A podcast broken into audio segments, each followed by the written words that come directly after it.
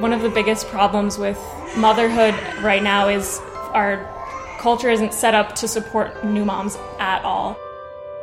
My name is Erin McGennity, and I'm a birth doula. Erin recently gave birth about four months ago, and she says becoming a mother came with challenging experiences. Ever since my husband went to, back to work at two weeks, I realized I couldn't just sit at home with the baby because it's just really difficult to not talk to anyone all day. Through her small doula network, Erin discovered the Womb Room, a judgment free space for parents and their children to connect with other families. I've been coming to the womb room every most mornings, I guess, since uh, my son was about two weeks old. I just come in the mornings to hang out with other moms. The womb room was founded by Amy Bloom.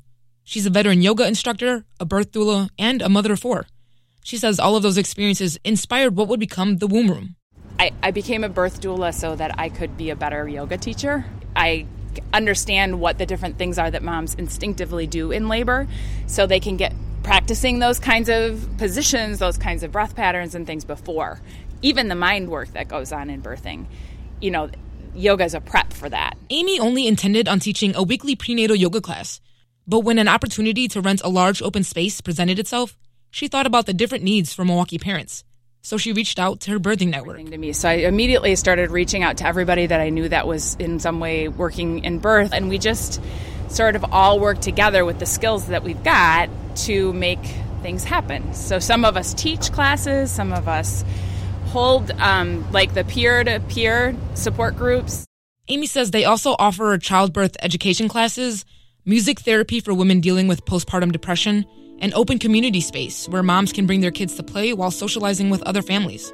We then started creating this space to be a place where we could all come with our kids and be able to have conversations about, oh my gosh, this part of mothering, I didn't know it was going to be like this.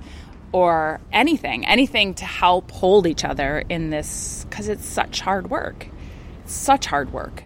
Amy and Erin also agree that having a community to support each other's personal needs as parents brings comfort during the transition to parenthood. We suffer as mothers if we don't have community. There's really no one in my life who is not working during the day, so no one really could fill that gap for me, and the womb room was able to do that. Amy and Erin encourage parents of all backgrounds and experiences to find a welcoming community in the womb room. For information on support groups, resources, and class schedules, visit wombroommke.com. For 889, I'm Bianca Fooster.